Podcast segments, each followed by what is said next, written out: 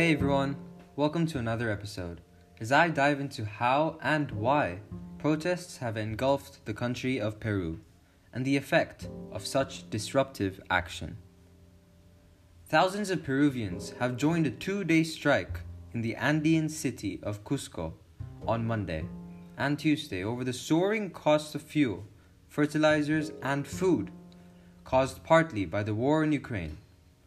Some have blocked roads with rocks and burning tires. Peru's president, Pedro Castillo, will now travel to Cusco on Friday to address the demands of protesters angry about this rising cost of living, who have blocked roads and a railway this week, stopping tourists from reaching the ruins of Machu Picchu. Machu Picchu, one of the world's most famous and important heritage sites, is a major attraction in Peru and thus a major source of income for the tourism industry in the country. Complications arising on the supply of tourists to this popular region will certainly hurt the economy in the short run by simply lowering ticket sales and the decline of local businesses around the area. So, quick action is required to resolve this conflict.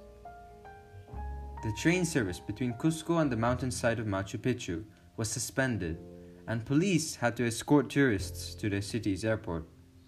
The local Chamber of Commerce said that 4,200 tourists had cancelled trips to the region during the 48 hour stoppage, highlighting the rapid effect of these protests on tourists. Photos and videos on social media showed foreign tourists arguing with local people at roadblocks and trudging along a railway line in the dark carrying backpacks.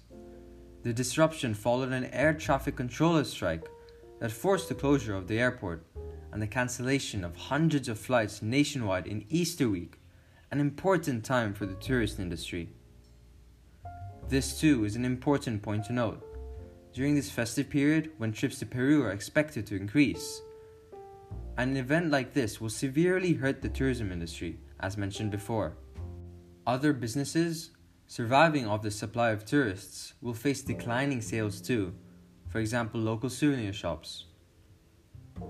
Many Peruvians say they can no longer cope with inflation that is running at 7%, its highest rate in a generation. The high inflation has led to a high cost of living, displeasing many and preventing affordability of basic necessities.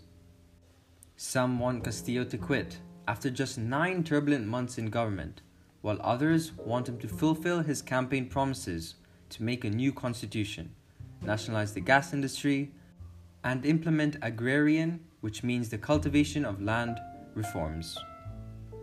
A recent poll suggested that his approval rating has dropped below 20%. No recent Peruvian president has been so unpopular so early in their rule. People are expecting solutions right now, while the government is talking about 30 or 60 days of dialogue. Rodolfo Rojas, director of local risk consultancy Sequoia, said The gap between what the government can offer and what people want is enormous. Also, protests have shut down two major copper mines in southern Peru, unusual even in a region rife with mining conflict. This will be severely detrimental for the miners and the economic ecosystem surviving off mining activity in the region. In Apurimac on Wednesday, indigenous villagers forced Chinese mining company MMG to halt production at Las Bambas, which accounts for around 2% of global copper supply, which is a shockingly high amount, one that may have severe repercussions around the world in terms of rising prices in other nations. The villagers were relocated more than a decade ago to make way for the mine's construction, but they now say the company has not fulfilled its commitments to them. I hope the conflict stops and the protesters' demands are met quickly, both to combat the rising cost of living in the country and prevent the negative effects of these protests in the mining and tourist industry, and on citizens intertwined in these occupations. So, that's it for today's episode, folks. Hope you enjoyed today's episode and learned something new. Stay tuned and see you next week.